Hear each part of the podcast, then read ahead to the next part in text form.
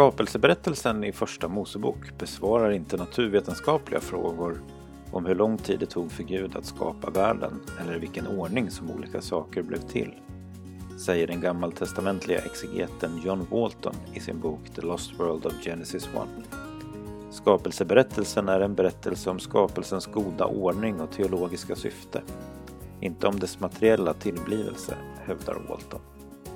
Välkommen till Tro och förnuftpodden som idag tar sig an skapelseberättelsen i första kapitlet i Första Mosebok. Podden produceras av tidningen Sändaren i samarbete med Newman-institutet och Teologiska fakulteten vid Uppsala universitet. Jag heter Kristoffer Skogholt och med mig har jag Erik Åkerlund och Peter Westermark.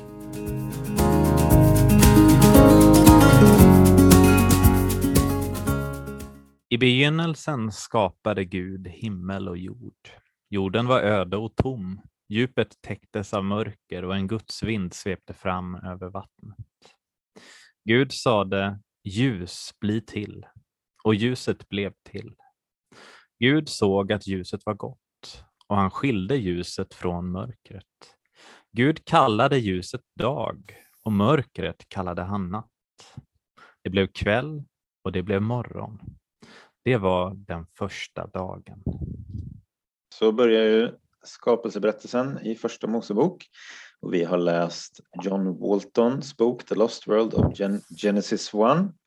Och John Walton är ju en amerikansk exeget som eh, är väldigt inläst på Gamla Testamentet i, i allmänhet och har skrivit ett antal böcker då med den här titeln The Lost World of. Så det finns av Adam and Eve, and of eh, Scripture som handlar om eh, där undertiteln är Ancient Literary Culture and Biblical Authority och sen är det The Lost World of the Flood och eh, vilka, vad var de mer de hette, kommer ni ihåg det?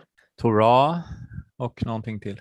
Ja, okej, okay. men eh, precis. Och eh, liksom Poängen i den här titeln är ju att, som han säger, att man när man ska förstå en text från en annan kultur och en annan tid så räcker det liksom inte bara med att översätta orden utan man måste också gå in i den tankevärlden i vilken den här texten skrevs. Och det har ju varit, eh, ja men precis, det är ju hans liksom eh, syfte då i den här boken. Um, och vi vill väl diskutera den här boken både för att det är intressant med exegetik men också för att det rör liksom frågor som skapelse, tro och evolution och sådana saker på ett indirekt sätt eller på ett direkt sätt. Men, mm. mm. sådär. men ehm, ja, vad säger ni? Hur kändes det att läsa, läsa den här boken, läsa Bolton? Det här är väl den första boken tror jag han gav ut i den här The Lost World of. Um, Eh, Eh, och dels upplever man kanske att det är ett specifikt tema man har jobbat med länge. Ofta är det ju så när man skriver den första boken i en serie så att det är saker man har gått och grunnat på länge så det är en sorts urladdning på många sätt. Speciellt i början. Ehm, det andra jag tänker på är väl att man märker av kontexten nordamerikansk evangelikal kristenhet väldigt tydligt eftersom man speciellt mot slutet sen av boken går in i debatter rörande eh, naturvetenskapsundervisning i skolorna, eh, ja, undervisning i, i de evangelikala trossamfunden och så vidare. Så det är väl ett blandat intryck. Dels att det är väldigt intressant, de här exegetiska delarna, men sen då också att det är en ganska tydlig nordamerikansk kontext, tycker jag, för själva mm. debatten. Så. Mm. Jag eh, eh, hade lite svårt att skilja här på liksom vad av det här som eh, jag har lärt mig när. Liksom. Eller för en del kändes det så här, ja men det här är självklart. Men jag inser att Walton delvis är källan till varför jag tycker det. Jag har bara inte läst boken, men jag under min teologiska skolning så har jag väl haft olika sådana här lärofäder eh, och mödrar jag suttit vid fötterna till och eh, tidigt um, så vet jag att uh, eh, N.T. Wright, uh, också exeget, har, har talat sig mycket varm om den här läsningen av Första Mosebok och som uh, tempel då. Uh, och att jag har liksom fått i andra hand den, de här argumenten. Uh, så, att, så, att, så har jag läst Bibeln i tio år nu tror jag. Ehm, så att på många sätt var det, men det var många små detaljer som verkligen sattes på plats där och som jag tyckte var eh, ja, men som klickade och kändes ja, Mm. givande. Mm. Om jag skulle fråga dig igen Erik, lite så här, vad sku- vad skulle du säga att du tar med dig från boken personligen så att säga? Vi kommer ju komma in på det eh, senare, men det är just eh, hans väldigt övertygande, tycker jag, läsning av eh, eh, början av, först, eh, av Första Mosebok som en tempelinvigning, eller att det är en parallell till pel- tempelinvigning. Och hans grej, om man säger så, som forskare är ju att läsa det gammaltestamentliga materialet i den samtida kontexten och titta på det jämförande med andra kulturer. Och det tycker jag att han gör på ett väldigt övertygande sätt. Jag har sett andra em, skriva om liknande saker, bland annat Josef Ratzinger eller Benediktus XVI. em, och så. Mm, Men em, han gör det utifrån då ett eh, mer rent exegetiskt perspektiv. Eh, och jag tycker att det är en övertygande läsning. Mm. Ja, nej, men det håller jag, håller jag med om. Ja, han, den är ju liksom uppbyggd på ett lite speciellt sätt för att det, den är liksom, varje kapitel är har ju en rubrik där han liksom Mm. har proposition 1 och sen så Mm. eh, är det ju eh, hur många propositioner är det här nu då? Påstående? 18. Det är en- Ja, just det. Precis. Och de sista är ju väldigt, ganska praktiska just vad gäller vilka konsekvenser ska vi dra av det här vad gäller då, Ja. som den sista eh, eh, propositionen där. Mm. Vilka slutsatser ska vi dra när det gäller undervisning av naturvetenskap i våra skolor? Mm, precis. Eh, exakt. Nej, men jag, jag uppskattade läsningen mycket, men jag tror att det var, ja, men liksom när man kommer in där på proposition 6 då, som heter De sju dagarna i Genesis 1 relaterar till eh, ja, den kosmiska tempelinvigningen som han, som han säger. Det var nog där det började liksom eh, bli riktigt intressant tyckte jag. Ehm, Jag har lyssnat på honom någon gång på något föredrag som finns på nätet. Han är ju ganska involverad i Biologos som är en amerikansk evangelikal organisation som, som jobbar med skapelse och evolution och har ett teistiskt evolutionärt perspektiv och sådär. Och Bolton själv verkar väl vara lite så här, det är lite, lite oklart vad han själv tänker men hans poäng är ganska mycket att det vi tänker kanske inte beror så mycket på eh, bibeltexten i så fall så att säga utan, Mm. utan har någon Mm. slags annan ingång till det. Så där. Ehm, precis. Jag tror att han försöker försvaga sin tes så mycket som möjligt i just den här boken så att så många som möjligt ska kunna acceptera den grundläggande vill argumentera för. Just Det, det. det gör, det gör det lite, på ett sätt lite svårt att läsa kanske för att det är lite som två böcker. Mm, Um, mm, två olika delar, han har två olika mål med det. mm, Ehm, Ja. och, och mot slutet när han ska mer argumentera för vilka slutsatser man ska dra, då vill man förstås göra en så svag poäng som möjligt så att så många som möjligt ska kunna acceptera den. mm, Ehm, mm.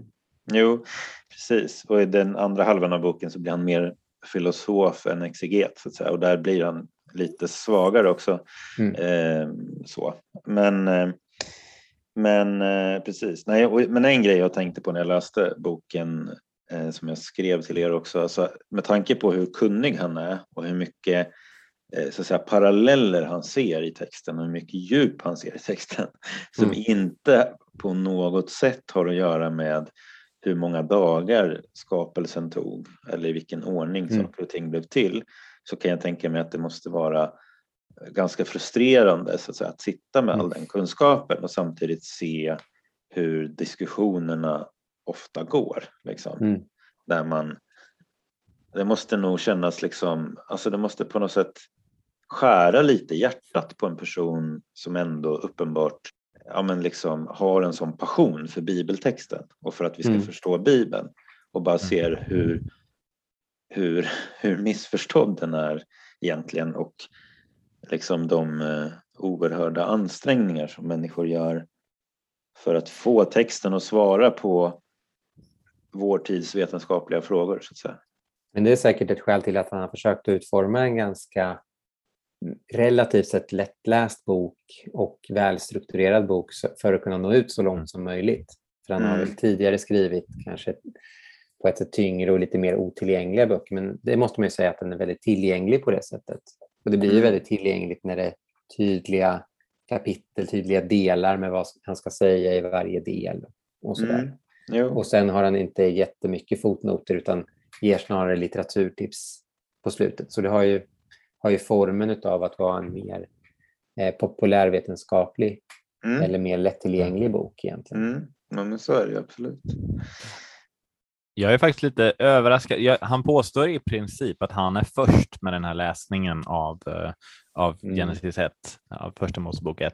Och eh, alltså, jag borde kolla upp det här, men alltså jag, mycket av det han framför är ju just egentligen standardtexter, eh, Enuma Elish, olika sumeriska, egyptiska, bak, babyloniska bakgrundstexter som han jämför med och försöker visa så här tänkte samtida eh, eh, bronsåldersfolk, samt, eh, folk som var samtida med de som skrev första Mosebok och att det borde informera läsningen. Men eh, jag, det jag kan tänka mig är att, som du säger Erik, att det, han är den första definitivt som som skriver en sån här lättillgänglig bok om det hela och framför just eh, som ett argument i hur ska man läsa den i den här, eh, vad ska vi säga, eh, bibel naturvetenskap dialogen. Mm. Men vi kanske ska säga någonting om vad han säger också om boken, för vi pratar, eller i boken, för nu vi pratar väldigt mycket om strukturer så att säga, det gör i och för sig han också då, men, men om jag bara ska ge någon liten överblick över, över vissa centrala teman som vi sen kan gå in på tydligare sen, så är ju en av hans centrala teman är att han menar att skapelseberättelsen handlar inte om materiell skapelse utan det han kallar för funktionell skapelse. Det vill säga hur saker och ting kommer i funktion. Och eh, det är då de blir goda så att säga, de fungerar. Det är det som är den betydelsen av det här att Gud såg att det var gott. Det har liksom kommit in i, en, i sin funktion. Um, så det är den ena och så delar han liksom upp de första tre dagarna eh, i en kategori och eh, så att säga säger att det här, här skapas liksom platsen för eh, de funktionärer som sen fyller de här respektive platserna. Så eh, dag ett skapas eh, platsen för ehm, de som skapas på dag fyra, nämligen solen och månen och stjärnorna. Och solen och månen och stjärnorna har ju en funktion, nämligen att eh, så att säga då, råda över dagen och natten och vara vägvisare till högtider och sådär som stjärn, stjärnorna och, och, och, solen och så är. Får jag gå emot dig där lite grann bara? Absolut. Eller vad gäller vilka ord man skulle använda. Jag skulle snarare säga att 1 till 3 upprättas just funktionerna och dag 4 till 6 upprättas funktionärerna. Ja, just det. För mig var det väldigt belysande när det gäller varför det kommer i den ordningen att dag 1 skapas ljuset Mm. eh, och dag 4 skapas solen och månen. Mm. Mm. Och det är ju just för att funktionen skapas först Mm. och funktionären, så att säga, det som Mm. råder över det, skapas Mm. sen Mm. i enlighet med hur, hur det går till i en tempelinvigning. Så Och- funktion respektive funktionär skulle jag bara vilja... Eh, jag vet inte om du håller med om det? Jo, men jag- eh, absolut. Jag, jag bara insåg att vi behöver ge lite kött på Absolut. benen här och hade Ja. inte helt eh, terminologin klar för mig. Så. Nej. men det var ett bra sätt. Det kan jag bistå Eh, med. Inga aha, absolut. Nej, men eh, för, bara med att få haka in där, på samma sätt dag två och fem, eh, alltså att eh, vatt, jorden eller va- vattnet skiljs från himlen eh, och att det förklarar vattnet och himlen och det är därför det är fiskar och fåglar som kommer den dagen och fyller de två ytorna Mm. eh, och att det är liksom i den ordningen. Jag har ald- aldrig riktigt fattat det, men det beror ju på.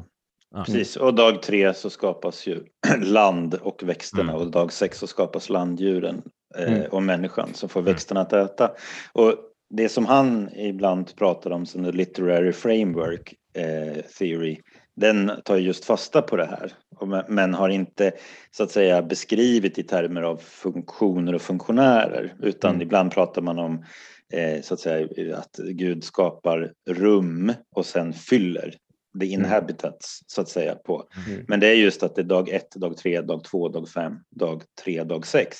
Och Mm. då blir det en begriplig struktur och det blir ju då lite ironiskt att, att det så att säga spills eh, tankemöda på att försöka förstå hur kan det finnas dag ett, två och tre när det inte finns någon sol och så. Ja. Och, då, och då är liksom den här litterära, och jag tänker egentligen att det här är bara en, ett komplement till en sån literary framework egentligen.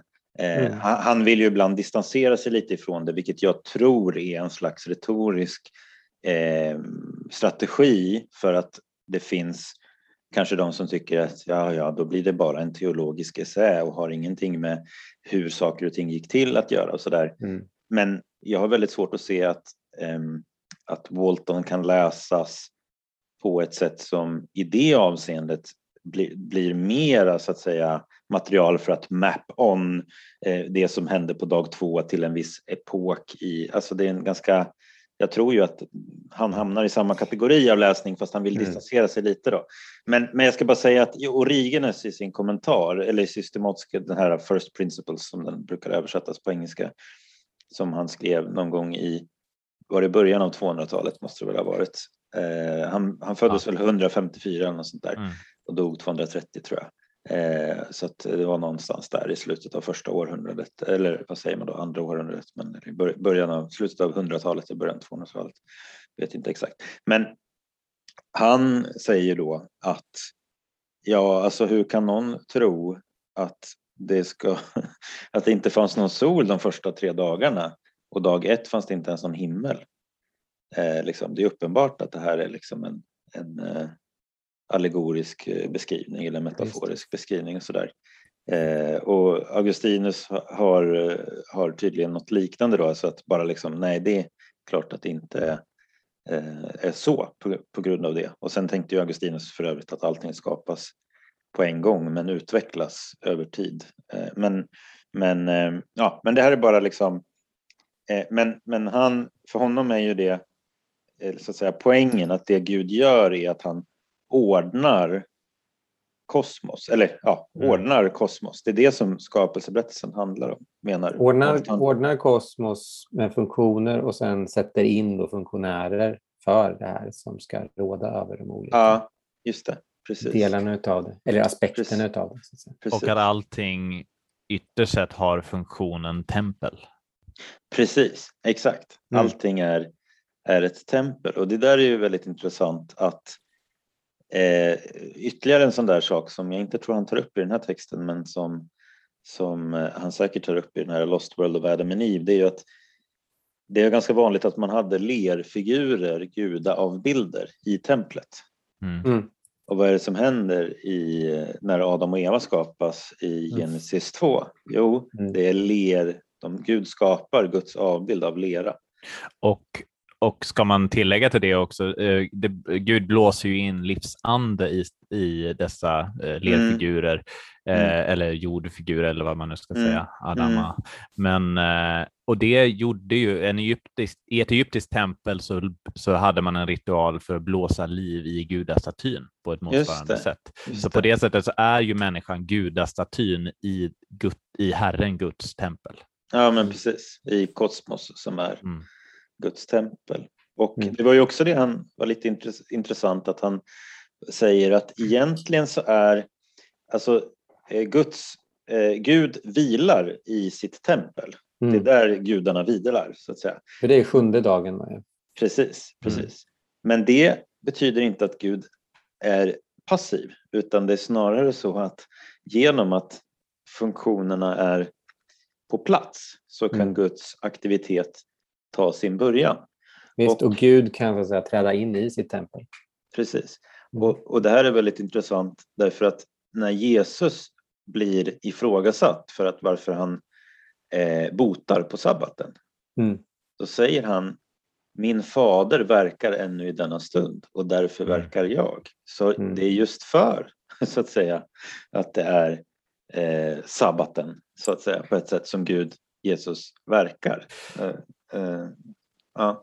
bara spinna vidare på det, alltså på det sättet fan, Jesus knyter där an till en tanke om att hela världshistorien är Guds sabbat, det vi lever i den sjunde dagen. Ibland tänker man att vi lever i den åttonde dagen. Mm. Eh, det är många som har lekt med det där, men det är liksom en förlängning av denna sabbat som när Gud, God is in control, Herren är i sitt heliga tempel och då, eh, eh då kan the show is running. ja, ja, nej men precis.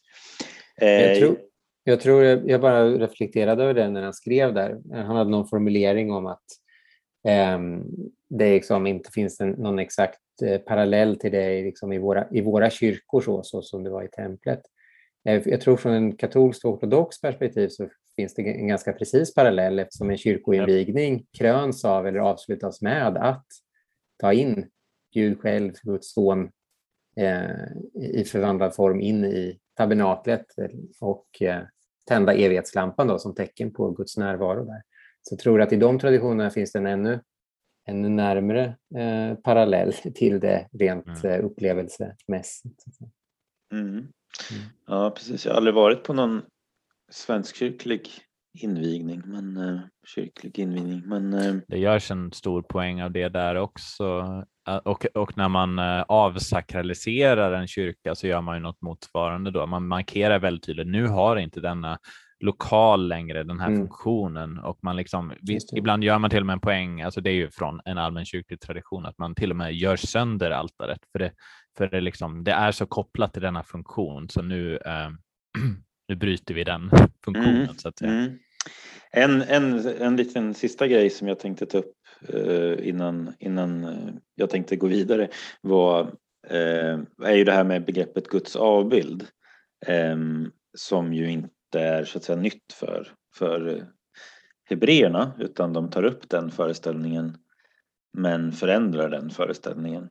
Och i de omgivna kulturerna så var ju det var kungen som var Guds avbild och människan eller mänskligheten hade skapats till exempel i Artrahasis eposet då för att eh, eh, de lägre gudarna strejkade och då behövde de högre gudarna ändå någon som arbetade åt dem och gav dem mat. Så då skapades människan. Och det blir lite intressant därför att om kungen då är Guds avbild, det vill säga den som är Guds representant på jorden, så är ju mänskligheten i övrigt kungens arbetskraft. Mm. Eh, det finns en eh, exeget som heter Middle, Richard Middleton som har skrivit en bok som heter The Liberating Image. Och han tar upp just, han menar då att Genesis 1 kan förstås delvis som en form av ideologikritik i den här marxistiska meningen. Att det är en kritik av eh, ideologi i marxistisk mening är ju en tankeföreställning som legitimerar ett maktförhållande så att säga. Mm. Eh, och och det, då menar han att just för att i, i Genesis 1 så är människan som sådan Guds avbild, både man och kvinna och ges ju uppdraget att råda över skapelsen. Så det är ju mm. så att säga samma Gud delar i den meningen med sig av sin konungsliga värdighet till mänskligheten. Mänskligheten skapas inte som slav arbetskraft åt Gud. Och det är dessutom Gud som ger människan mat att äta genom växterna. Mm. Och klimaxet är sabbaten, inte arbetet. Mm. Eh, så att det vi skapas så att säga eh, snarare då för, för sabbaten på ett sätt som gemenskap och att fira skapelsen och gudstjänst, gemenskap mm. med Gud och sådär. Så det är en väldigt liksom, och många sådana här saker missar man ju när man inte har den här äh, tanke, kontakt med den tankevärlden mm. i, vilken, mm. i, vilken, i vilken den skrevs. Mm. Jag, jag, tycker det blir så speciellt för att det, jag har sett på människor ibland när jag försöker delge min exegetiska kunskap till dem och till exempel berätta om jag vet inte, grekisk-romersk kultur eller eh, hellenistisk eller eh, liksom assyrisk, babylonsk samtid till olika eh, bibeltexter. Och då kan man ibland få höra att ja, ja, men det där står ju inte i Bibeln. Eh, och det blir lite speciellt. Det är lite som om man, att om jag försöker förklara ett ord jag precis har sagt med att förklara andra gånger man har använt det ordet, så bara ja, men det var ju inte den meningen du sa. Eh, alltså det är ju en, en kultur, eh, en berättelse är inte i ett vakuum, en inte heller kanoniserad berättelse. Det här är visserligen berättelsen som Gud har valt att tala igenom och som kyrkan känner igen som sådan. Men det betyder liksom inte att de som skrev den här boken inte var i Eh, väldigt tydlig dialog och eh, tankemässig eh, inflytande från kulturerna runt omkring. Även om man då kan hävda att, som du sa Kristoffer, att det är en ideologi, ideologikritik. Det finns en, ja, det finns en det, ifrågasättande ja, av... Ja, men det. exakt. exakt. Och jag menar, det finns det ju i, i bibeltexten, men just för att förstå det så måste vi förstå den bakgrunden. Ja. så att det, det, är liksom... Och det, jag menar, det är men det är där jag mm. kan tycka att han, ähm, Walton går förbi den här litterära Eh, du var inne på det förut Kristoffer, det här att det liknar väldigt mycket den här litteraturanalysen så att säga. Eh, och det tycker jag han gör bra för det, det här gör är att visserligen vara samstämmig med det men han går ju utöver och tittar just på praktiker i den samtiden också på den vidare kulturen. Det är in, om språket är mm. ju, eh, är ju in-empati eller lever tillsammans med ett visst sätt att verka och vara i ja. världen. Jo. Och man måste titta på det till, och det gäller till exempel då tempelinvigningar mm. och, och annat. Titta på mm. det så brett som möjligt för att ja. förstå vilken betydelse det här hade i den mm. samtiden. Mm. Mm. mm. Precis, jag tänkte på, på ytterligare två saker när det gäller, för jag tycker att en sak som jag tycker är lite intressant om man, alltså för det första är det ju så att en sak som skiljer Genesis från andra berättelser det är att Gud inte skapar världen i konflikt med någonting annat. Så att säga, att det inte är krig som är ursprung till skapelsen så att säga.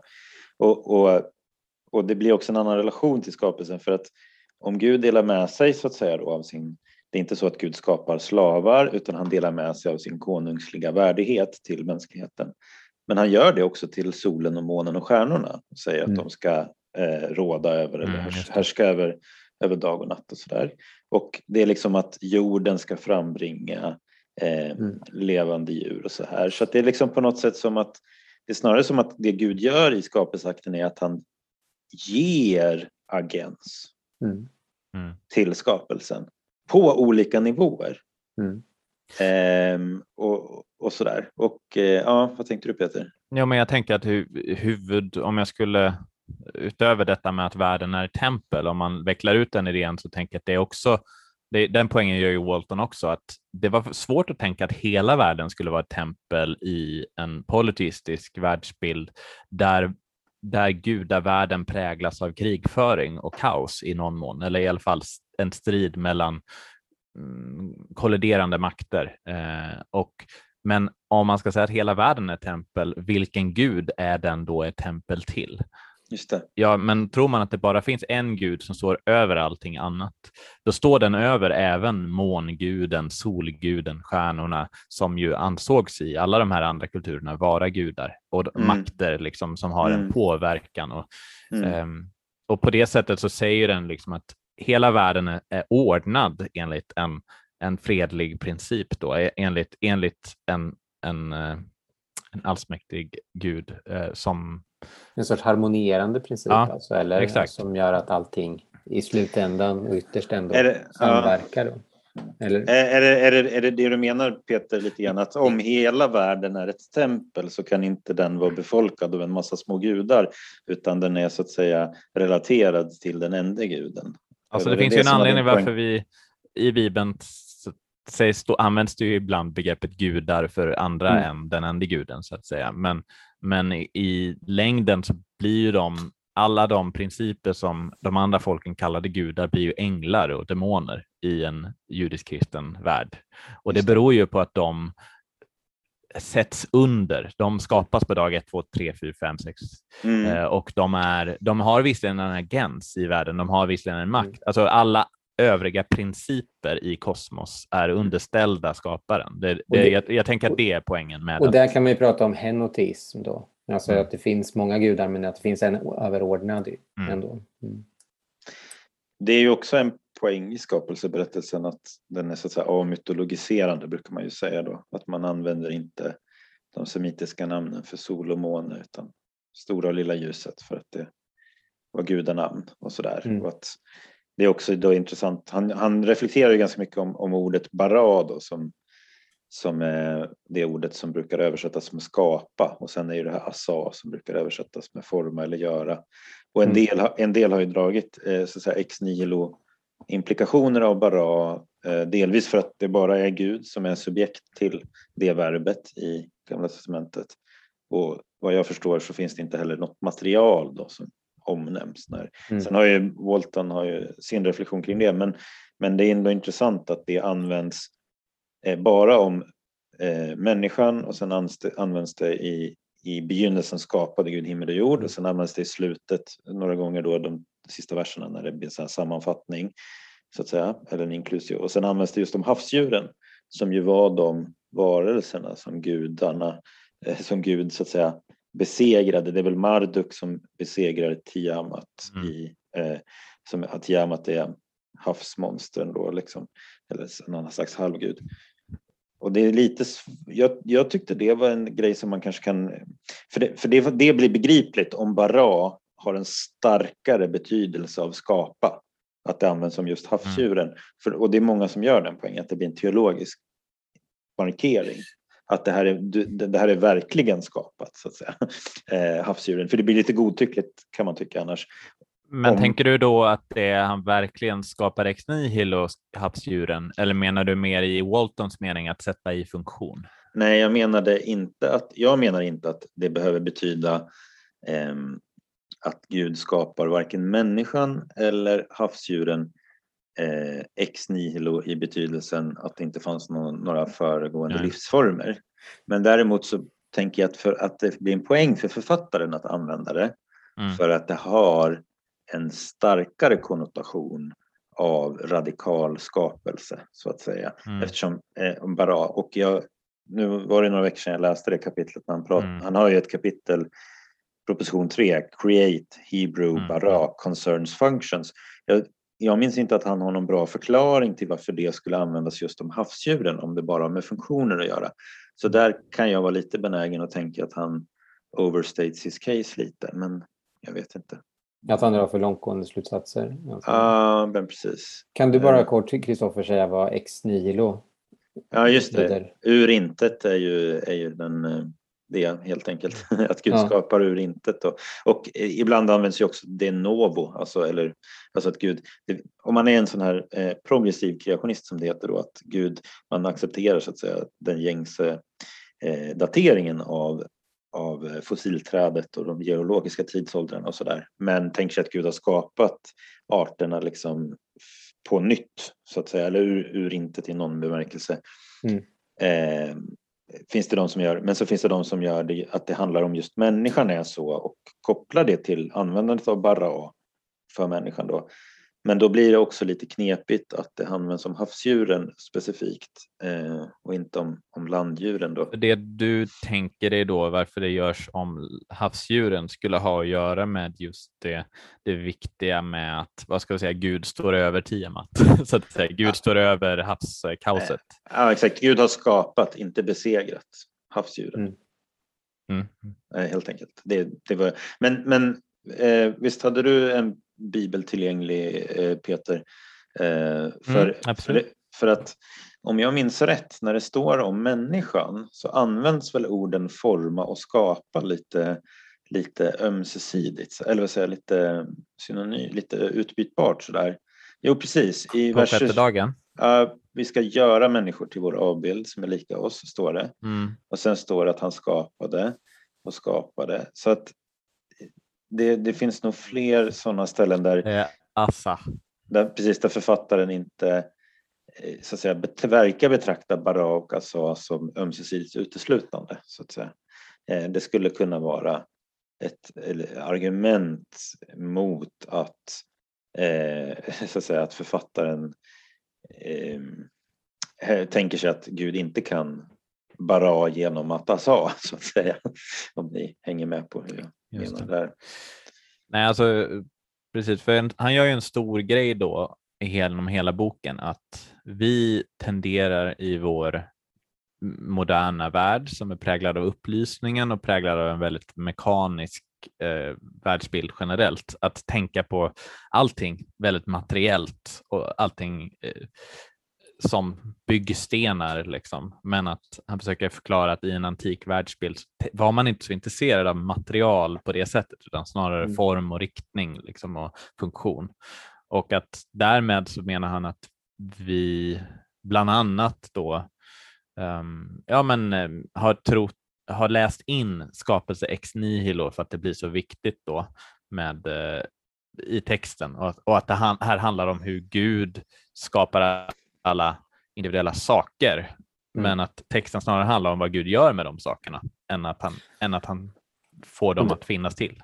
Och det tycker jag att han, eh, det var för mig väldigt belysande i boken tycker jag just eh, där han pekar på eh, speciella drag hos det här med att upprätta en funktion. Till exempel det här att det inte är så stor skillnad mellan att upprätta en funktion eh, mot att, eh, det vill säga alltså att skapa en funktion jämfört med att vidareföra den. Båda bygger på samma aktivitet. Han drar den här parallellen med ett universitet. Men vad krävs det för ett universitet? Men det krävs vissa funktioner och sen då tillskapas de funktionerna. Men det är inte så att de bara finns där efter det. Utan de måste ju, de måste ju drivas vidare i en, i aktivt så att säga för att de finns där. Eh, till exempel eh, un, någon som undervisar. Det är inte bara så att det sätts igång och sen så sker det, sker det av sig självt utan det är någon som måste fortsätta att undervisa. Så det är en mindre skillnad mellan mellan att någonting tar sin början och att någonting mm. fortsätter. Och, och, det tycker jag var väldigt belysande och just visar, visar på hur, hur det här snarare ja, handlar om världen och skapelsen ja, i stort utan no, no, några tydliga tidsmarkeringar eller tidsstämplar.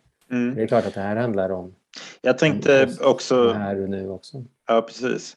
Jag tänkte att vi kanske skulle gå in lite på det här med att diskutera lite vad en symbolisk tolkning egentligen är för någonting i relation till det här. För det blir ju någonstans mer och mer, vad ska man säga, uppenbart att det, det, det är så att säga inbakat i, i den här texten en, en massa symbolik så att säga.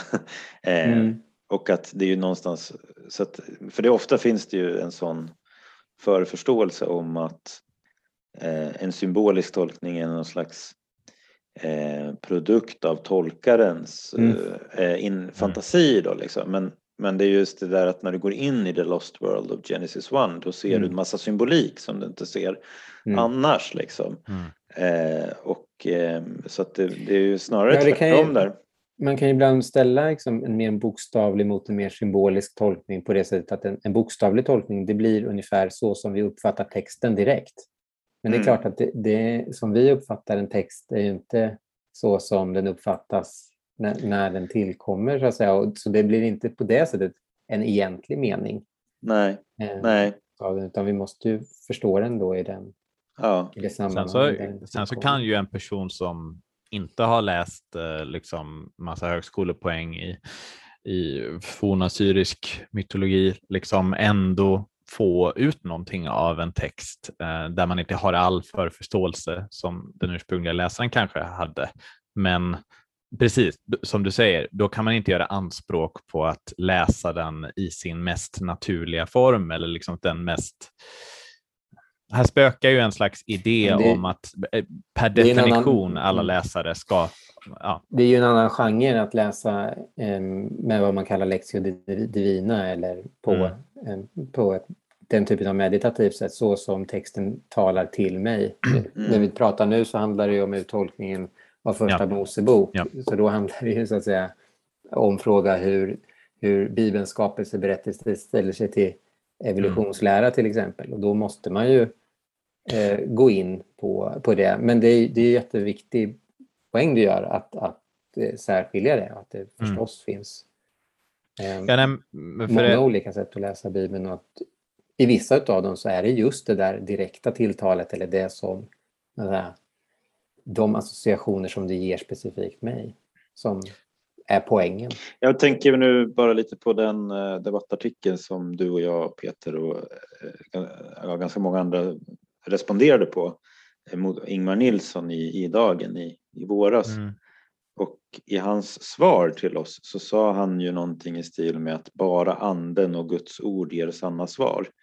Eh, och då är det ju som så att säga den personliga eh, läsningen som blir väldigt auktoritativ i det mm. resonemanget. Så Och det, den personliga betydelsen, det som texten eh, tycks säga till mig.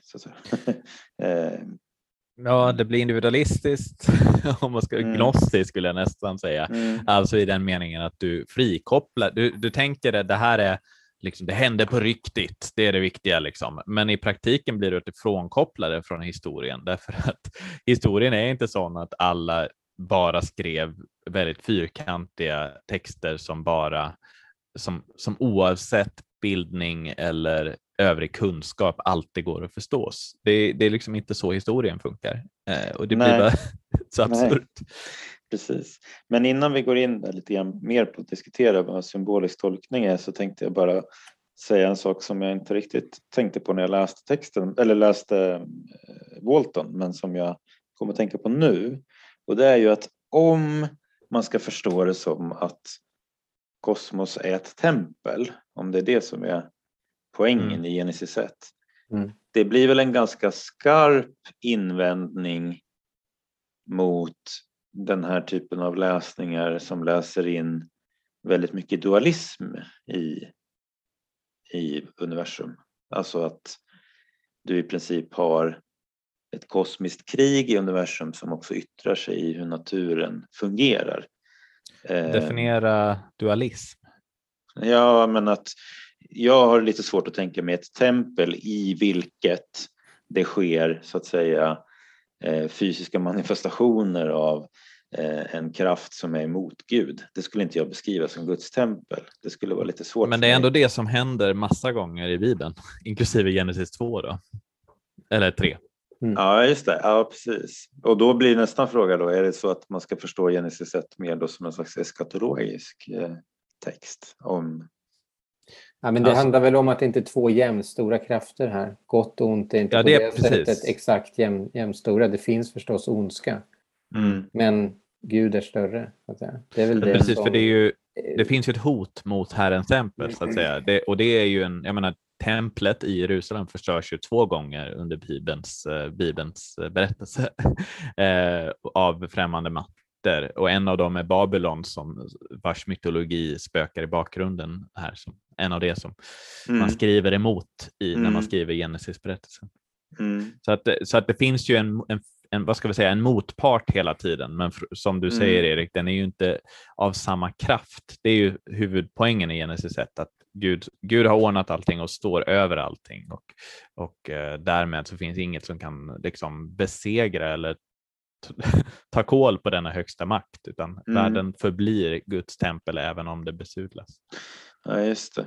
Min, Men det är väl säkert, det står väl inte emot att det också är, finns ett, en eskatologisk betydelse mm. i det? Nej. Nej, precis. Min, mitt sätt att, att, så att säga, hålla ihop um, vad jag uppfattar som det gammaltestamentliga perspektivet på att det finns inte olika gudar och att det i en mening är Gud, eh, liksom den som får bergen att hoppa och sådär vid jordbävningar och sånt.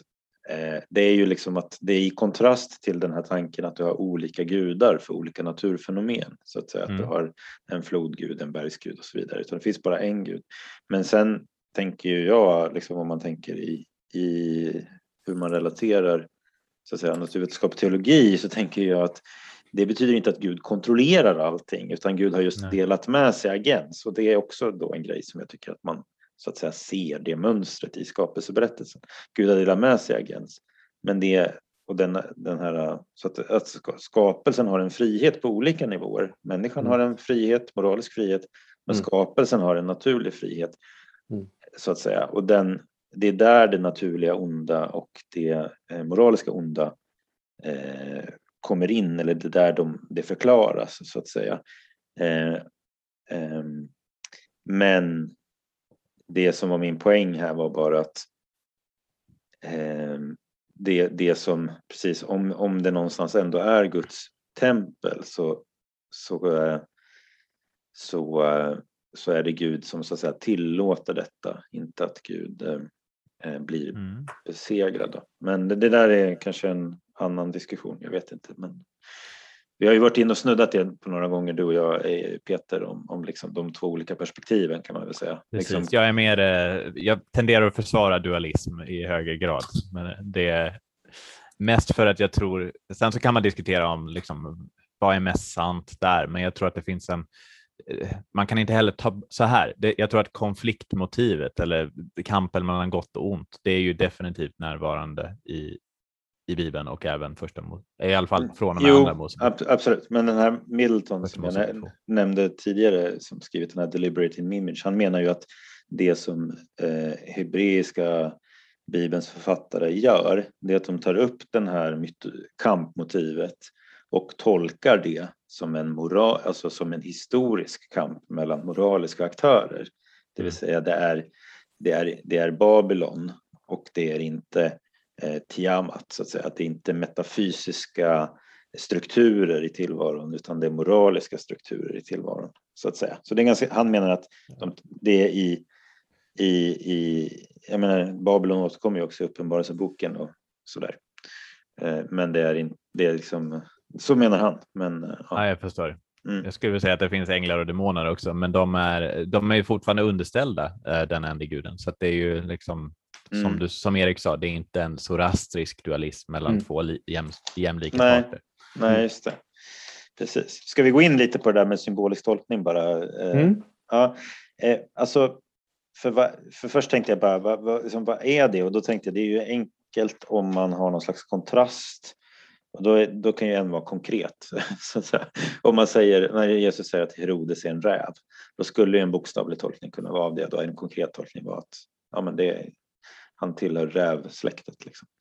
Men det är uppenbart inte det som menas, så att säga, utan det finns någon slags Mm. eh, ehm, annan, eh, så att säga. Men jag vet inte, har ni något att säga spontant om det eller ska Ja, alltså, gå vidare? eh, Ja, jag, jag tänker att mm, förmågan till överförd bemärkelse är grundläggande i hela människans språkförmåga. Att Mm. jag säger att jag har någonting i tanken, alltså att jag tänk, det vill säga betydelsen att jag tänker någonting, betyder ju inte att någonting rumsligt finns någonstans som är grundbetydelsen av i, utan det är ju i överförd bemärkelse. Och det. förmågan att förstå överförd bemärkelse är ju helt grundläggande för språklig kommunikation. Mm, Eh, Och i den meningen så det, använder jag ju då ordet i en mening symboliskt eller på ett, Mm. på, på, i en överförd eh, Mm. bemärkelse men på ett sätt Mm. som jag förstår så att säga. precis. Ehm, precis. Och det är, jag och- menar bara uttrycket Guds avbild till exempel. Det är fler Ja, som visst. tänker att det är ja. en fysisk representation av Gud. Ja, om vi tänker vår, vår språk som vi pratar så använder vi nästan bara ord i sådana Mm. Ja, nej, visst. bemärkelser. Och, eh, ja, men det, ja, det, det var en tanke bara just Ja. det här med boks, bokstavligt Och symboliskt. Mm. och symboliskt. Mm. Sen är ju, sen, jag så, ju mer jag tänker på det, desto svårare har jag för de där orden. För språk är, språket är ju symboliskt i Mm. sig. Det vill säga språket är ju en sorts återgivande eller representation. ja. Mm. Sym, symbol kommer ju av symbalein, att kasta samman, att sammanställa, att någonting är, är Ja. någonting som representerar någonting annat och så vidare. Mm. Och det är ju språk. Mm. Så språket Mm. i sig är ju en... Så du menar att även, även bokstavligt språk, det vi kallar för bokstavligt språk, är så att säga symboliskt? Ja, I den, I den meningen. Mm, mm. Ehm, men tänker- det kanske bara är jag som yrkesskadad filosof som förstår svårare att förstå allting ju längre jag tänker på det. Men det är någonting som Ja, är väldigt... Eh, det, det blir liksom mer och mer oklart vad det är man menar med bokstavlig mening ju mer man tänker på det. ja, precis. Och en hjälpsam, men jag tänker att en hjälpsam grunddistinktion är det som då man tidigare pratade om som skriftens fyrfaldiga mening då. Där Mm. den första kallar man för den historiska som då skulle så att säga syfta på historiska eh, tidigare händelser och sen finns det tre som man kan kalla för överförda eller symboliska som är den moraliska, kristologiska och eskatologiska läsningen så att säga. Och då tycker jag de där tre senare, de är liksom fine, men den första tycker jag hade varit mer träffande eller beskrivande om man så istället försökte säga att det man, det man vill komma åt det var författaren och de första åhörarna så att säga förstod med den här budskapet eller den här texten. Och sen kan man vara öppen för att det är eh, så att säga historiskt eller inte Mm. historiskt. Mm. Eller i olika grad däremellan eller kanske inte liksom så. Mm. Så det, det, om man har den grundbetydelsen så att säga att eh, vi, vi vill först få reda på vad författaren och de första åhörarna troligen förstod med det här de sa. Mm. Då, då kan man börja, då kan man liksom, de har inte på förhand så att säga slutit sig till att eh, författaren hade en historisk förståelse av det den skriver snarare Mm. än en symbolisk så att säga. Sen kan ju, ja, så att det, och sen så ytterligare en aspekt är att en författare kan ju så att säga säga saker som den tror är historiskt sanna eller bokstavligt sanna. Men det är inte vad den som är dess kommunikativa ärende så att säga. Mm. Ehm, så om man bara får ta ett enkelt exempel där om man säger jag såg, jag såg Petrus nere vid eh, templet när solen gick upp så trodde säkert en person som sa så på Jesu tid att solen kretsade kring jorden men det är liksom inte en del av hans kommunikativa ärende så att säga. Mm. Och den distinktionen behöver man ju också göra för att de, om, som Walton säger då, att det finns inga vetenskapliga överraskningar i Bibeln, det vill säga för en för person som är samtida med de bibliska Mm. författarna så framstår det som står om naturen i det så att säga vad vi skulle kalla då för vetenskapliga dimensioner som common sense-artat så att säga. Utan Mm. Bi- Bibeln skiljer sig snarare då i, i gudsbild och människosyn och etik och sådana saker. Mm. Och då, Mm. precis, och då blir bara frågan är det är det som blir liksom dis- diskussionen då, de som vill upp, upprätthålla så att säga, Bibelns auktoritet på ett naturvetenskapligt område. De på något sätt förutsätter att det är en del av författarens kommunikativa ärende och i förlängningen Guds kommunikativa ärende. Mm. Eh, och så råkar det vara så att, om man får vara lite taskig då, att, att babylonierna hade en mycket bättre vetenskaplig förståelse än vad vi har. Så. Mm. Och därför behövde inte Gud korrigera den. När han, ja, om man får vara Mm. lite Mm. taskig så att säga. Jag tänker när du, när du pratar, det har inte slagit mig förut, men det är ganska genialt egentligen i Jesu undervisning. Att han undervisar väldigt mycket i berättelser som just inte utspelar sig på någon väldigt specifik historisk plats i en historisk tid, utan det, det är väldigt välmarkerat att det här är en berättelse. Och Ja, poängen med den är någonting som ska lära er någonting genom den berättelsen. Det är så Just han det. undervisar hela tiden. just det. Men det finns Det ju... vill säga, du, du, du, du, det finns ingen risk att tänka att poängen med att det ska undervisa om någonting Nej. som Det var en gång två söner och de bodde på den här platsen och de hette, alltså Mm. den förlorade sonen. Alla Mm. fattar någonstans att det Ja, men precis. Att, alltså, Men- att poängen här är att man ska känna igen sig själv i den. Eh, Ja. in, inte, inte att han ska eh, undervisa om... om Men det finns faktiskt en del som säger, alltså en del kreationister som argumenterar för att när Jesus säger har ni inte läst att skaparen från början gjorde dem eh, till man och kvinna och då säger att ah, från början, alltså kan inte människan ha kommit sent i, i universums historia. Mm. Eh, och då blir det så här, ah, vad, är det kommunikativa ärendet i det här? Så att säga. Mm. Eh, Jesus ordet att Gud skapade man och kvinnan, två ska bli ett och sådär. Att, Mm. att liksom, Ja. att, ja. Och det är en väldigt sådär, ja men precis, man hittar ord, tittar på orden från början och sen drar man någon slags resonemang om det som absolut inte har något att göra med vad som egentligen sades. Eh, Nej. För jag menar, man brukar tala om etiologier och väldigt många eh, och, och kosmologi är väl en slags sådan, alltså en, en slags ursprungsberättelse, ursprunget, människans ursprung, världens ursprung, vad, och vad är berättelsen, vad är dess funktion? Det, och en etiologisk berättelse säger någonting om eh, det för, genom att berätta om det förklarar det vad, varför någonting finns till och vilken funktion det har. Och det, Mm. det är väl det Jesus anknyter till när han säger har ni inte läst att i begynnelsen skapade? Det, det, är Mm. så här, det här är begynnningstillståndet för människan. Det är hans Mm. poäng. Mm. Eh, liksom ursprungstillståndet. Ja. Mm.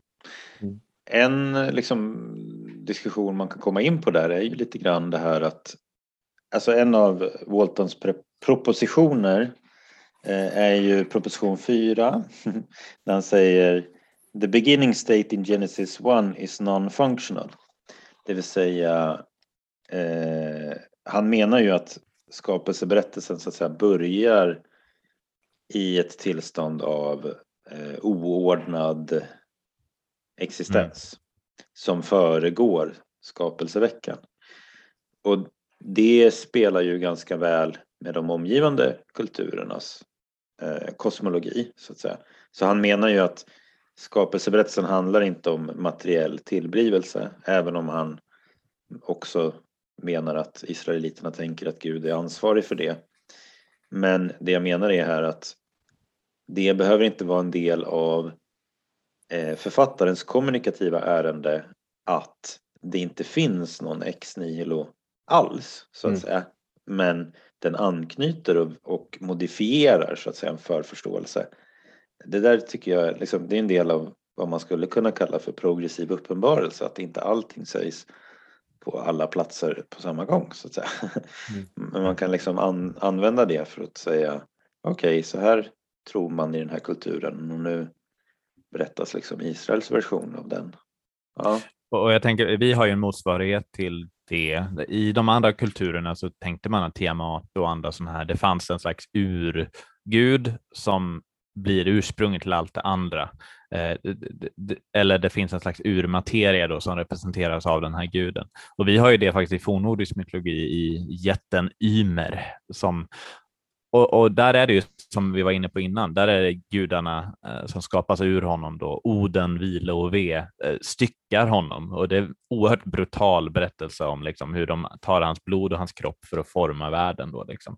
Och där blir det återigen det här med det, det, det, hur, hur världen kommer till i ett krigiskt kaos. Liksom. Mm. Så jag tänker ju att det att poängen då som författaren gör i att betona det här urtillståndet. Här ligger materien, här ligger det här huller om buller, eh, mörkret och djupet. Eh, men Gud, Guds ande svävar över det och, det, och skapar någonting av det istället. Alltså det, det. Man tar den här bilden av den materien mm. som ligger där, men mm. han gör något annat med det istället. Mm. Och det är det Just som är poängen, tänker jag. Mm, mm, mm, Just det, det är inte det är inte en krigisk relation till det.